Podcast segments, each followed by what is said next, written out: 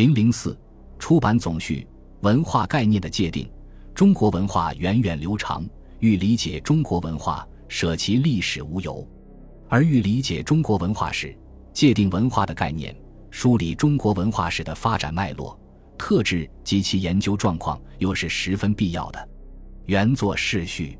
文化问题是世界关注的热门话题，但是国内外学术界对于文化的概念弃无统一的界定。联合国教科文组织曾邀请各国学者讨论什么是文化，也未取得共识。据统计，有关文化的概念多达数百种，人们见智见仁，莫衷一是。从西方的历史上看，人们对于文化的理解大致经历了四个时期。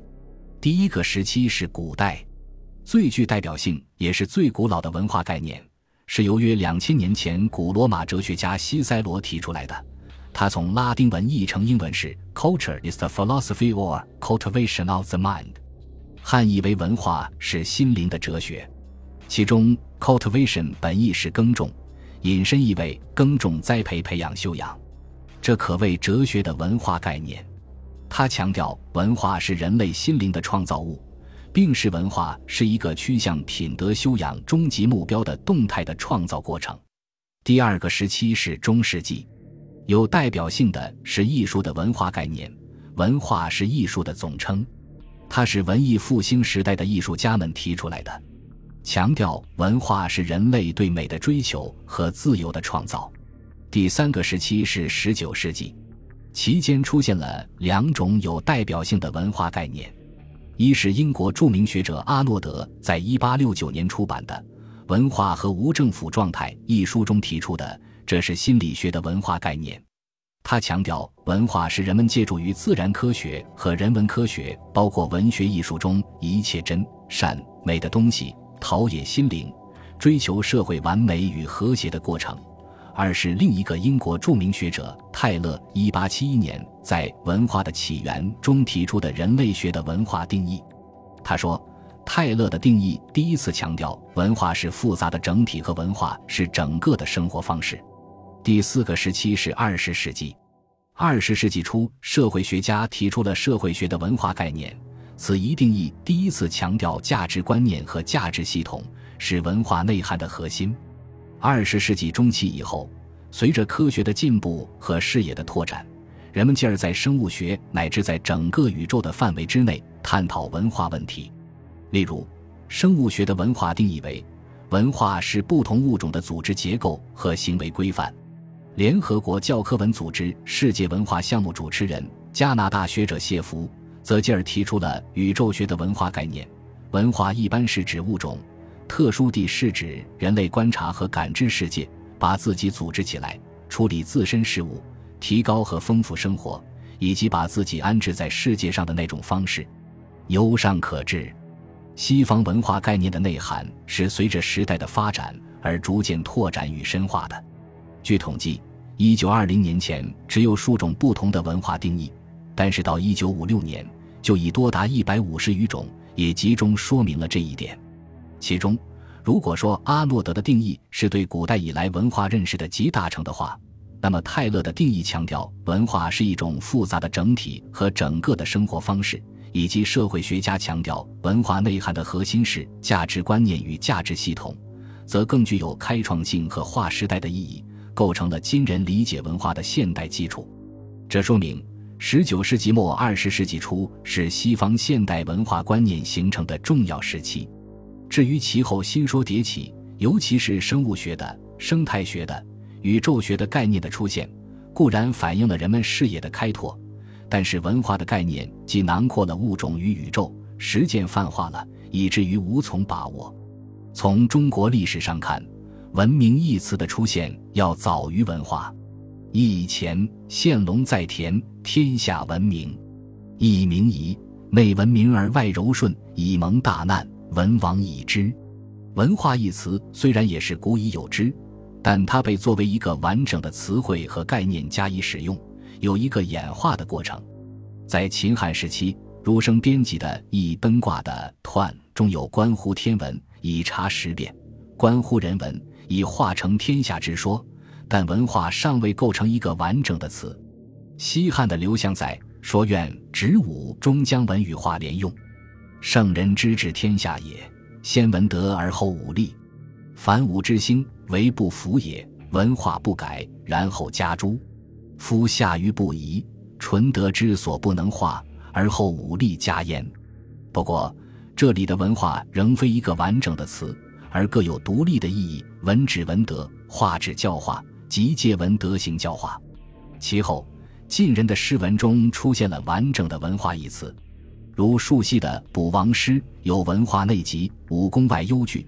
王戎在《曲水诗序》中则说：“设神礼以景俗，夫文化以柔远。”至此，文化显然已作为一个完整的词汇和概念。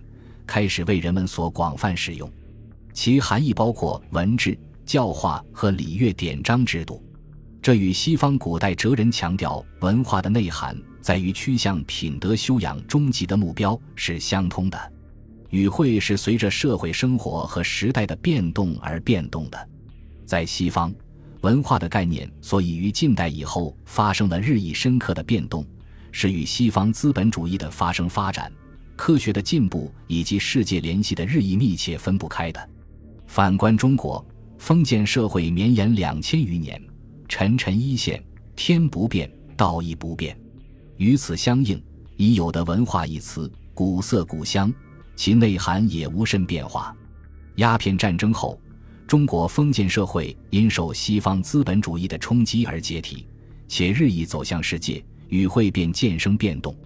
在一些新的语汇出现的同时，更多的语汇增加了新的内涵。就文化一词来说，其新意的增加，尤其是人们自觉重新探究其内涵、界定其概念，则要晚到二十世纪初。梁启超诸人的观点具有代表性。梁启超在《什么是文化》中说：“文化者，人类心能所开机出来之有价值的共业也。”梁漱溟则谓。文化并非别的，乃是人类生活的样法。胡适也指出，文化是一种文明所形成的生活的方式。他们都强调，文化是人类创造的一种复杂的整体和生活的方式。这显然是接受了泰勒关于文化的定义。所以，尽管国际上对文化迄今未能形成统一的界定，但泰勒的定义时已构成了人们进一步探讨文化问题的现代基础。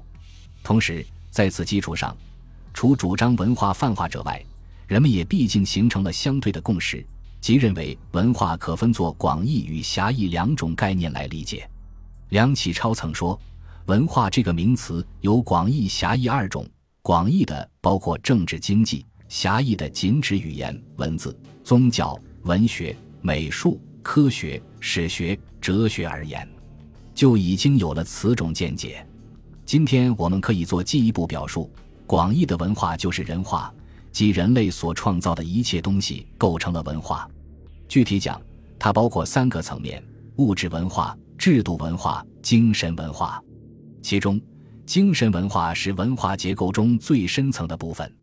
狭义的文化就是指精神文化及观念形态的文化，包括思想、观念、意识、情感、意志、价值、信仰。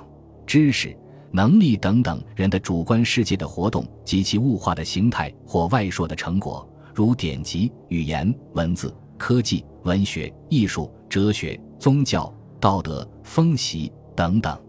对于文化与文明的关系，人们也颇存异议。但从总体上看，大致有三种理解：一是学术界一般将“文明”一词用来指一个社会已由氏族进入国家组织的阶级社会的阶段。